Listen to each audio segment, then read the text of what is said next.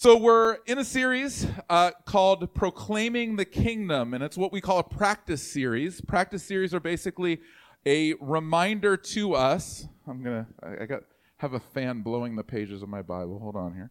Um, practice series are a reminder to us that, um, that learning to be apprentices of Jesus is not primarily a, uh, it, man, that thing is There we go. Okay.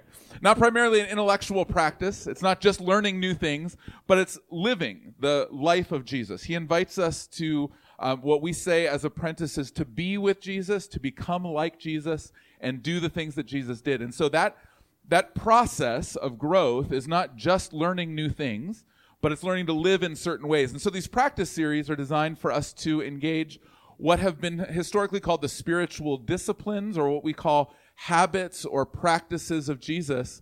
And um, proclaiming the kingdom isn't a traditional spiritual discipline. Uh, and it's tough to even isolate it within Jesus' life because he did it all the time. It was the way he lived. He uh, engaged the world around him by proclaiming the kingdom. And so he did that uh, first through building real relationships with people. And then, with those relationships as the context, he declared what it would look like if Jesus, if, if God the Father was in charge, and then he lived that way. He showed them through his actions what it looked like if God the Father was in charge. And so uh, we've been kind of journeying through this. If you don't have a practice guide yet, I'd love for you to grab one. They help you uh, walk through in very practical ways the things that we're talking about. Again, not primarily intellectual, but practical. And so uh, they're available here uh, over on the bench, and they're also available online uh, in PDF form. And on the first page of that practice guide, there are four little line drawings, and that's really what we're using as a framework for the series. And so we spent the first two weeks dealing with the idea that God is for us. And so we could represent God for us with that beautiful drawing right there. See, how do you, how do you like that? That's what you can do at 5 a.m. on a paper plate. That's right. So, uh, so this idea here is that God is happy. God's in a good mood. When God comes to us and engages us, we tend to think of God as stern or maybe disappointed. I hear that a lot, frustrated, even angry. God's not like that. The Bible reveals God to be a, a benevolent towards us, loving towards us, but not just loving, forgiving, merciful, full of grace. So when when the Bible says, when Jesus says that God so loved the world that he gave his only son, he's saying that God's position toward the world was one of grace and mercy. And that's what we find even with all of the bad rap that the God of the Old Testament gets. What we find through the entire Old Testament is that's the character and the heart of God, that he's for us. And so God being for us then leads us into this uh, process of learning to proclaim what's true about the kingdom of God. What's it look like when God the Father is in charge, a God who is for us? And so we're going to jump into that today. But before we get there, I want to ask you a question, kind of bigger picture. As we think about practices, why, from an earthly perspective, would we become apprentices of Jesus? So just think through that question. From an earthly perspective, why would we choose the work of apprenticeship? Now you might say, well, we're going to be more like Jesus. That, that'll be good. We want to be more like Jesus. That's what we declare one of the actions of an apprentice to be. That would be a good thing. But the Bible tells us, 1 Corinthians 13, that we will see him face to face, and that at that moment we're going to be like him without any of the work of apprenticeship. So why go through the effort now? Like, why not just wait, right? Why, why not just, there's going to be a moment where we're going to be just like him without any work. He's just going to like we're, we're going to be like him. So why do the work of apprenticeship?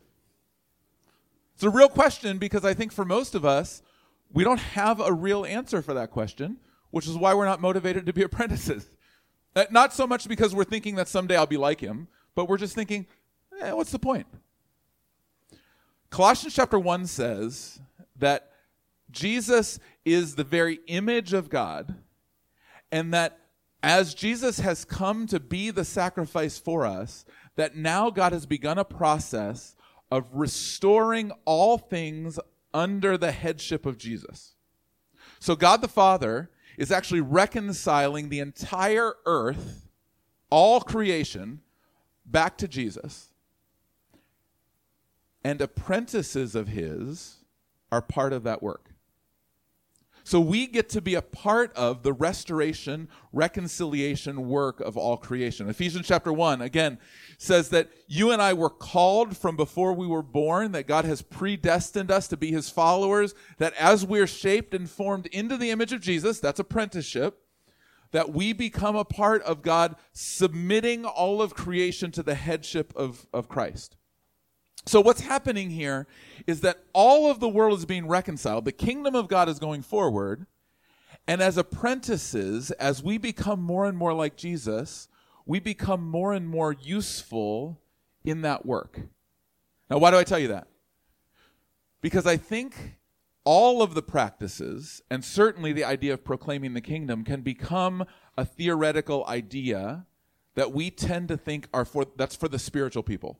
Like there, there's the super spirituals. Like if you look through history, the people who have uh, kind of organized the practices and uh, and and modeled for us the practices, they were like monks and nuns and like super spiritual people, right? Like what about us normal people?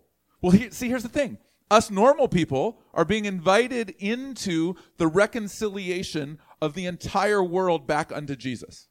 And so when we step into this, there's real effort behind it. Like we want to jump into that because the kingdom is going forward. Now, the kingdom's going to go forward with or without us.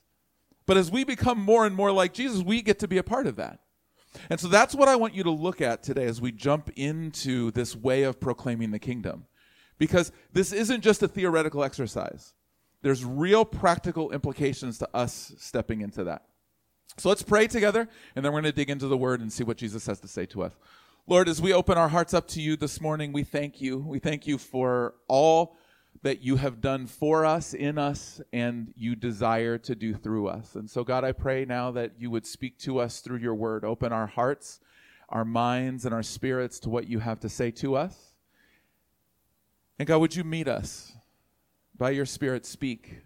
God, um, May my words that come from my flesh fall to the ground and be forgotten, but may your words that come from your spirit, may they penetrate our hearts and change us so that we would be more like you. I pray in Jesus' name. Amen. Amen. So we're going to organize under three thoughts today. We're going to look first at the fact that Jesus comes to be with us, some of the implications of that. That Jesus not only comes to be with us, but he becomes one of us. That there's a distinction. He's not just with us physically, but he becomes one of us.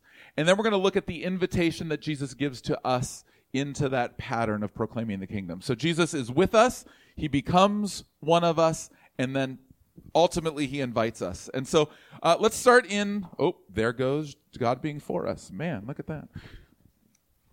All right, so let's start in John chapter 1. Uh, familiar text, but probably not familiar to you in October, much more familiar to you in December. So listen to these words. In the beginning was the Word. The Word was with God. The Word was God. He was in the beginning with God. All things were made through him, and without him was not anything made that was made. You're probably used to hearing that uh, during the Advent season. It's a shame that it becomes an Advent text because it's really a broad theological statement. What John is saying is that Jesus, as part of the Trinitarian God, God in three persons, Father, Son, and Spirit, has eternally existed and that he's behind all of creation. So he, he's making this very broad statement about the deity of Jesus, who he is, what that means, which by itself is impressive, but when you get down to verse 14, it becomes this radical statement. So listen to what John says, verse 14. And the Word became flesh and dwelt among us, and we have seen his glory, glory as the only Son from the Father, full of grace and truth. Uh, it often gets quoted in Eugene Peterson's translation or paraphrase the message that God took on skin and moved into the neighborhood. God w- was our neighbor. He became one who was with us. God comes as the full, Jesus comes as the full embodiment of God. In fact, John says he's full of both grace and truth. The, the extremes of what we see in the character and the nature of God the Father, Jesus embodies in in his fullness. The book of Hebrews says that when we see Jesus, we see the fullness of God. So it's not just that God is with us, though. If you go down a little bit further to verse 35, you start to see this movement of the God in the person of Jesus that's with us, where he not just is with us, but he invites us to come along with him. So this is starting in verse 35. The next day again, John was standing with two of his disciples, and he looked at Jesus as he walked by and said, Behold, the Lamb of God. The two disciples heard him say this, and they followed Jesus. Jesus turned and saw them following and said to them, What are you seeking?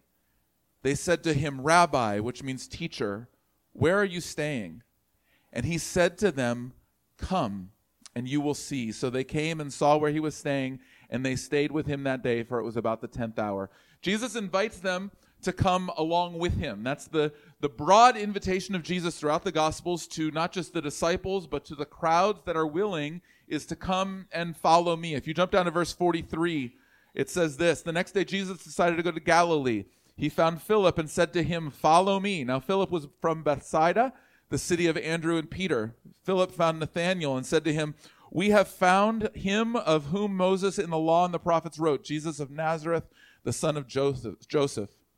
Nathanael said to him, Can anything good come out of Nazareth? Philip said to him, Come and see. And Nathanael, Jesus saw Nathanael and uh, coming toward him and said, Behold, an Israelite in whom there is no deceit. So Jesus invites them to come and follow after him. The disciples invite other disciples to come and follow after him. There's this, there's this entourage, right, of Jesus being followed. He's not just with them, but they're with him. There's a modeling after and an invitation in. That's where we get the whole idea of apprenticeship. So Jesus is coming to be with us, which is which is good because now we have God the Father, the creator of all things, God who's eternally existed, come taking on skin, being with us as his people. All that sounds great. But now turn to Luke chapter 5 because there's a problem that's inherent in the idea of Jesus coming to be among us. Let me read for you just the first eight verses of Luke chapter 5. This is parallel. So this is right at the same time. It's a couple chapters into Luke's gospel, parallel to chapter 1 of John's gospel. Jesus is calling the disciples. Uh, listen to the way that Luke records it. On one occasion, while the crowd was pressing in on him to hear the word of God, he was standing by the lake of Gennesaret. And he saw two boats by the lake, but the fishermen had gone out of them and were washing their nets. Getting into one of the boats, which was Simon's, he asked him to put out a little from the land, and he sat down and taught the people from the boat. And when he had finished speaking, he said to Simon, Put out into the deep and let your nets down for a catch. And Simon answered, Master, we toiled all night and took nothing, but at your word I will let down the nets. And when they had done this, they enclosed a large number of fish, and their nets were breaking. They signaled to their partners in the other boat to come and help them. And they came and filled both boats, so they began to sink. But when Simon Peter saw it, he fell down at Jesus' knees, saying, Depart from me, for I am a sinful man, O Lord. So what happens? Jesus, as teacher, totally fine. Jesus gets into Simon's boat, goes out a little bit, begins to teach. Everybody's listening. All that's great. Jesus says to Peter, Let's go out a little bit and cast a net okay, he's a crazy teacher. He wants me to go like figure out how to fish. I already know how to fish. He doesn't know how to fish. Whatever. No big deal. I'll go out and do it. As he puts the net in and all the fish swim into the net, all of a sudden Peter recognizes this is not Jesus the teacher with me alone. This is not Jesus the rabbi with me. This is God with me. Right? This is all of a sudden Peter says, whoa, whoa, whoa, whoa, I'm no longer interested in this, right? Like, I, I'm good with you teaching me. I'm good with understanding the kingdom of God. I'm good with learning about what the prophets have to say, but I'm not good with God with me. So in our line drawings, we would represent it this way. See, now, great art. Here we go. Look at that. So you have God, God the Father with the halo, smiley face. God is still for us, right? But when God's with us, Peter's over there with the baseball cap. That would be us with the baseball cap too, right? P- Peter's not happy. Why? Because when God shows up, he's holy and we're not.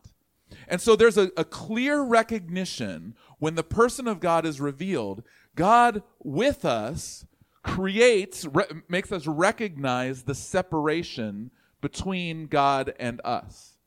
So God's for us still. He loves us. He's benevolent towards us. He's forgiving and gracious and merciful. But when He shows up, His holiness is such that we're broken. We're like Peter. Get away from me. Like I, I can't handle this kind of relationship with God, right? That's that's what happens with Peter. So what does Jesus do? Well, I want you to turn to Matthew chapter 11. It's a fascinating chapter. I wish we had time to go through the whole thing. We do not. Um, I did, as we preached through the Gospel of Matthew, we did Matthew 11. I had to go back and look. It was in June of 2019. That's how long we've been in the Gospel of Matthew. Sorry about that. Um, so, anyway, if you want to go back and listen to that, you can get the whole chapter. There's all kinds of good stuff that's in there. I want to zero in on the end, near the end of the chapter um, kind of the middle of the chapter actually, uh, verse 19. So what's happening here is Jesus is interacting with John's disciples. John's disciples are trying to figure out who he is, if he's truly the Messiah or not. They've been sent out from John to do that. And Jesus is going to make a statement about who he is. But before we get there, we, we need to do a little work into the Greek language. Everybody excited about talking about Greek words at 8:30 in the morning when it's freezing outside. Yes, everybody's excited. At least you don't have a fan on you like I have on me. Anyway, all right. So um, in English, we have the word love, right?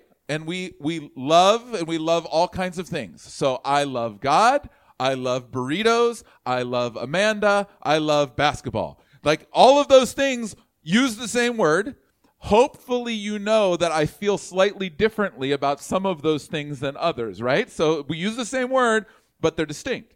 In Greek, they used four different words that all gets translated love.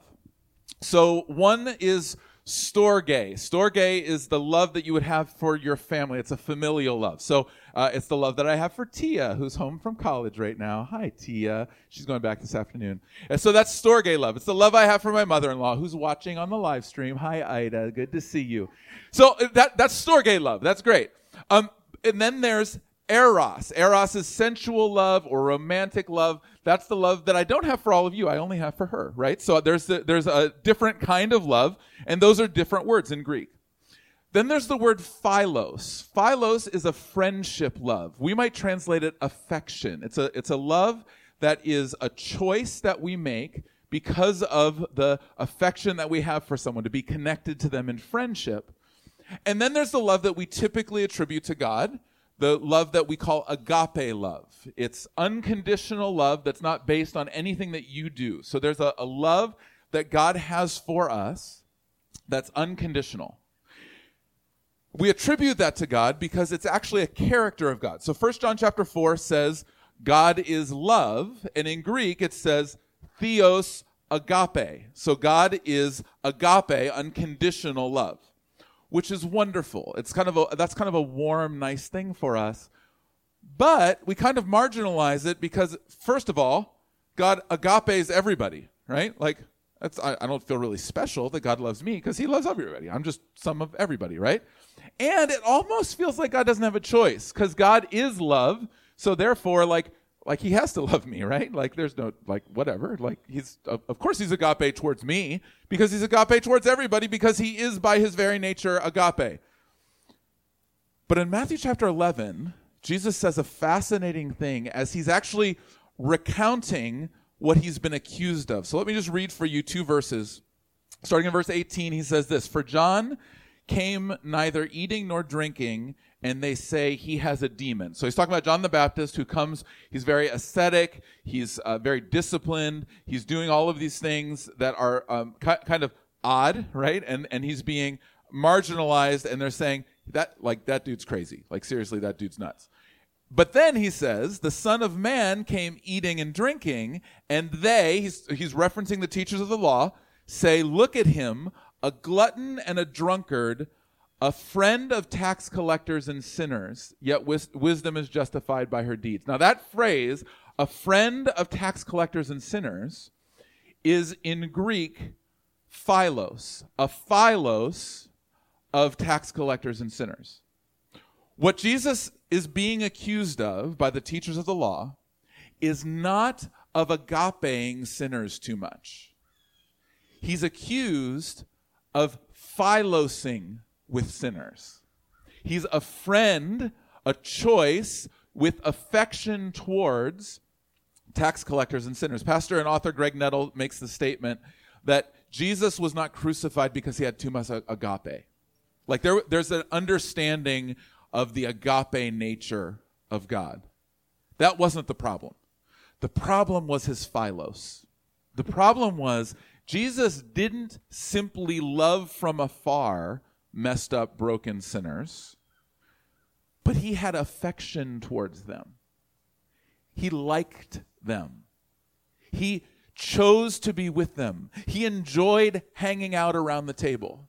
That's why they called him a glutton and a drunkard. Now, the book of Hebrews tells us that he was uh, connected in all of those ways, in fact, tempted in every way, and was without sin. So he didn't enter into that lifestyle, but he accepted them as they were. He loved them. In fact, you might draw it this way Jesus, instead of being with us alone, became one of us. So now you have the Jesus still with the halo, still smiling, but now he's taking he's put the baseball cap on. Like he's hanging out with us. He's cheering for the Indians just like me, right? Like that's great. And so now, or wh- whoever it is that you think he's cheering for. Um, and, and now my frown has turned into a smile because I recognize that God is choosing to be with me. So it's not just this this experience that that Peter had of like, oh my goodness, he's God and I'm a sinner. But now it's he's God and he wants to be with me. He chooses to be with me. Jesus becomes one of us. Not just comes to be with us, but becomes one of us. So the question is, what do we do with that? How, how, do we respond to a God who is one of us, becomes one of us? So turn to Philippians 2. We're going to kind of wrap up there. And what I want to do is I want to walk through a very familiar passage in Philippians 2 two different times. I want to walk through it once, and it's going to feel like a warm blanket, which we all need right now. You're going to wish for warm gloves too, or at least I am. Uh, so it's going to feel nice and comforting and good. And then we're going to walk through it a second time, and it's probably going to feel a little bit more like a cattle prod that time around. So sorry about that. I'm just warning you up front. Second time through will be a little bit more challenging. So um, it, l- let me read. I'm going to start in uh, verse 4. Let each of you not only look to his own interest, but also to the interest of others. Have this mind among yourselves, which is yours in Christ Jesus, who, though he was in the form of God, did not count equality with God a thing to be grasped, but made himself nothing, taking the form of a servant, being born in the likeness of men. And being found in human form, he humbled himself and by becoming obedient to the point of death, even death on a cross. Therefore, God has highly exalted him and bestowed upon him the name that is above every name, so that at the name of Jesus, every knee should bow in heaven and on earth and under the earth, and every tongue confess that Jesus Christ is Lord to the glory of God the Father. So, th- this is what Paul, recounting the story of Jesus, says God, Jesus, being in very nature God, did not consider equality with God something to be grasped. He was for us. And so, in order to be fully for us, he comes down to be with us. He limits himself, humbles himself, and takes on flesh. He comes to be with us. But he doesn't stop there he humbles himself even further. And, and I think the phrasing is powerful. Uh, being found in human form, he humbled, humbled himself by becoming obedient to the point of death, even death on a cross. Now, think about this. Paul makes the statement in the book of Romans that the wages of sin is death. That means for you and I, we are, because we were born into sin, because by our very natures we are sinful, rebellious against God, we are on a path towards death. Meaning, you don't have to choose to die, right? You don't have to, you don't have to make a decision at some point in time, like, all right, I'm done. I'm just going to die now. Like, it, it, it doesn't work that way, right? You die, whether you choose to die or not, you're going that direction. What's Paul say about Jesus? He became obedient to death. Now, I don't know all that that means, but I think part of what that means is the sinless God of the universe, even when taking on flesh, doesn't have to die. He chose to not just be with us, but be one of us. In his love and affection for us, in his desire for us to serve us, to care for us, to be the sacrifice for us, he became obedient to death. So Jesus is God for us. Jesus becomes God with us. But Jesus, becoming one of us, dies on our behalf. And then Paul makes this uh, incredible statement that because of that sacrifice, Jesus is now exalted by the Father in a way that will ultimately be total, right? All of creation Heaven, uh, uh, in heaven, on earth, and under the earth. All of creation will one day bow the knee to Jesus. But there's an invitation because right now, we're able to step into that. We're able to become, remember back at the beginning, part of the work of reconciliation that he's doing. Colossians chapter 1, Ephesians chapter 1, the work that's happening because of the sacrifice of Jesus, we're now invited into because of his sacrifice we're made able, we're made useful for that kingdom work because the God who is for us comes to be with us, becomes one of us, and dies on our behalf in order to reconcile us back to God so we can reconcile the world back to God. So we're invited. And we're invited because Jesus likes us and loves us which feels really good. Like that, that's, that's great. But see, there's a larger context where Paul's speaking that. So go back to the beginning of Philippians chapter 2. Instead of starting in verse 4, we're going to start in verse 1. Listen to what Paul says. If there is any encouragement in Christ, any comfort from love, any participation in the Spirit, any affection and sympathy, basically what he's saying is if you believe that God is for you, God is with you, that he's become one of you, and he's died on your behalf, if you, if you have any sense of that, then, verse 2, complete my joy by being of the same mind, having the same love, being in full accord and of one mind. Do nothing from rivalry or conceit, but in humility count others more significant than yourselves. Let each of you look not only to his own interest, but also to the interests of others. Have this mind among yourselves, which is yours in Christ Jesus, who, though he was in the form of God, did not count equality with God a thing to be grasped, but made himself nothing. Taking the form of a servant, being born in the likeness of men, and being found in human form, he humbled himself by being obedient to the point of death, even death on a cross. Therefore, God has highly exalted him and bestowed on him the name that is above every name, so that at the name of Jesus, every knee should bow in heaven and on earth and under the earth, and every tongue confess that Jesus Christ is Lord to the glory of God the Father.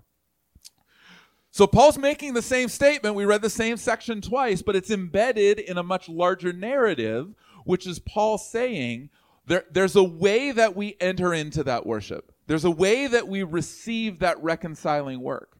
And one of the ways that we do it is actually the very same thing that Jesus invited the disciples to do back in John chapter 1. Remember when we started to read? What did Jesus say when the disciples came? Come with me. Come and see. Come, come model your life after me. Come live with me and do the things that I'm doing. Model your life after my life. What's Paul say? If there's any sense of the fact that Jesus has given himself for you, model your life after him. Do the things that he did. In what way? Be for people, be with people, become one of the people around you. How do you do that? Well, Paul's going to make it really clear. He, he says, first, you, you need to be unified. So first, there's a there's a call to uh, to having the same mind, having the same love, being in full accord and of one mind. He calls us to unity. Now let's let's be clear. Um, right now in our world, unity seems like a pipe dream, right? like like we're we're as divided right now as I've ever seen, and I've talked to people who've been around a lot longer than me who've said the same thing. How can we possibly hold out unity as a way that we represent Jesus. Well, remember that unity is different than unanimity.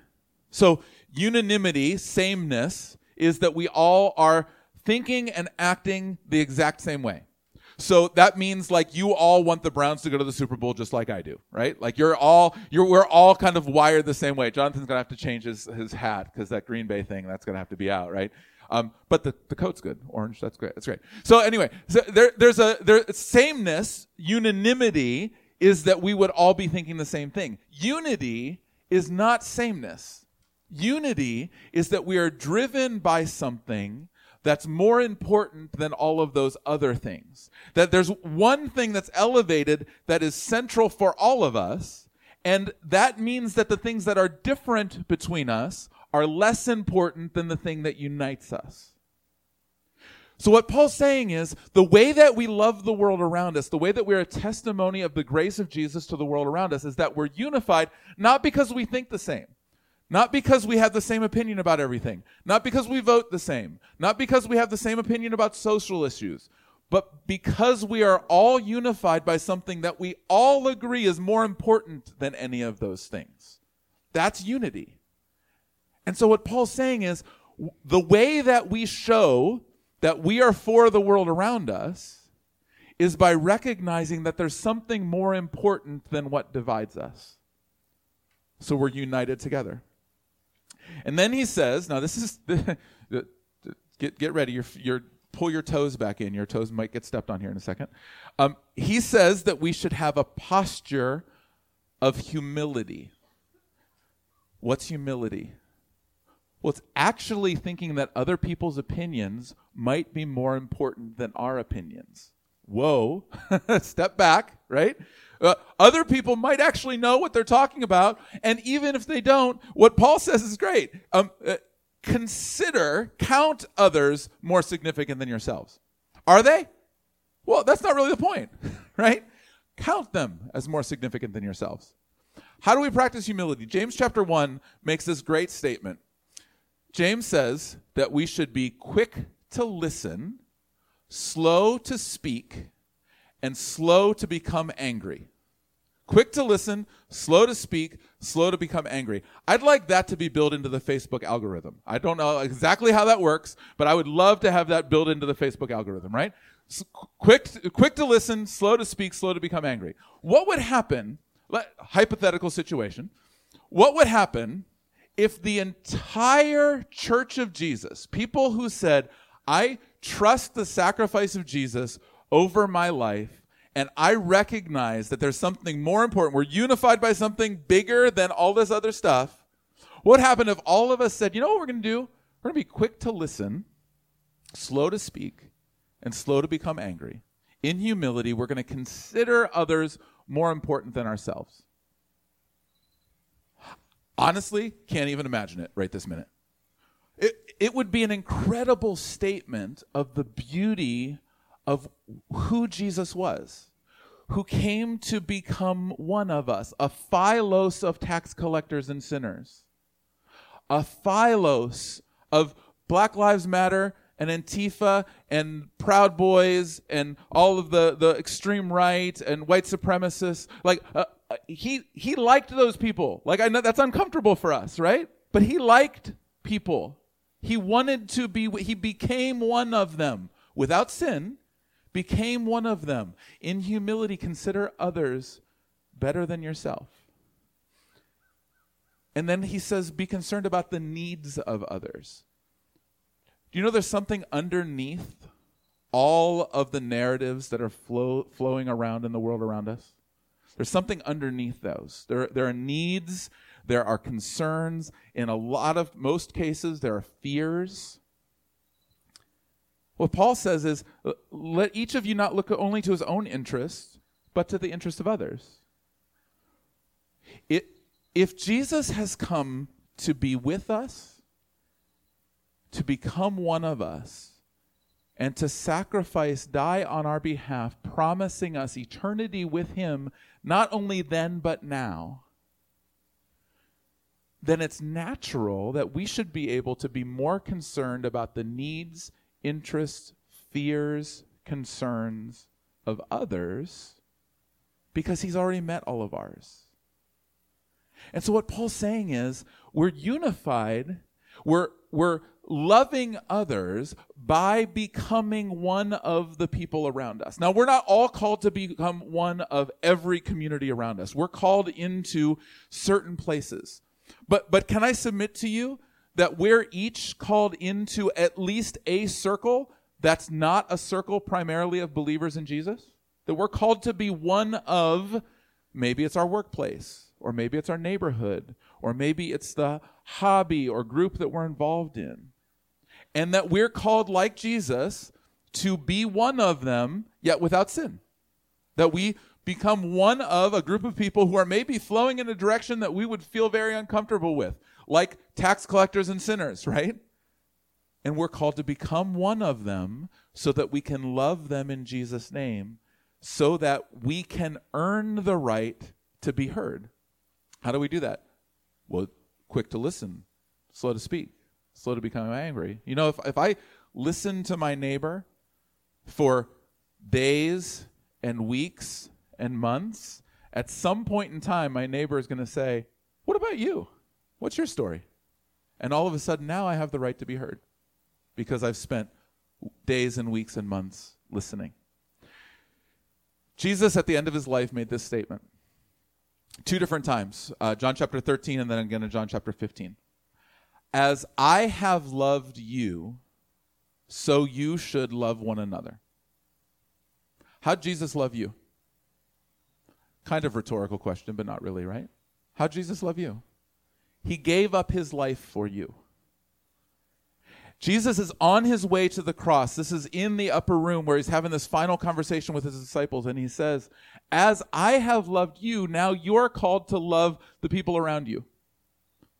Go give up your life for those people. This is always true, but it's on display right now. Love will cost us something. Real love for the world around us will cost us something. We're going to have to step across the invisible lines that divide people in order to really love people. And Jesus not only invites us to do it, but he shows us how. He comes and does it for us. So, what's the kingdom of God? God is for us. God comes to be with us. God, through Jesus, becomes one of us. And next week, we're going to wrap up the story. But for this week, I want to invite you to respond to that reality. And there's no better way for us to do that than the act of communion because it's a reminder that Jesus came to give his life for us, that he became one of us to the extent that the God of the universe could die, that he became obedient to death, even death on a cross. And so, just like that Philippians 2 story, there are two different applications. One is for us internally. We receive the fact that God is for us he likes you. He likes me. And He gives Himself for us. And so we receive that. As we take the bread, we remember the sacrifice that He made for us. As we drink the cup, we remember the blood that's shed over us for the forgiveness of sins so that we would be reconciled to God. There's an inward vector. But there's also an outward. You know, we take in these elements and then you're going to leave from here and you're going to go into the world. And you're going to go into the world this week. And in a very real way, the hope that you have is going to be what the scriptures say Christ in us, the hope of glory.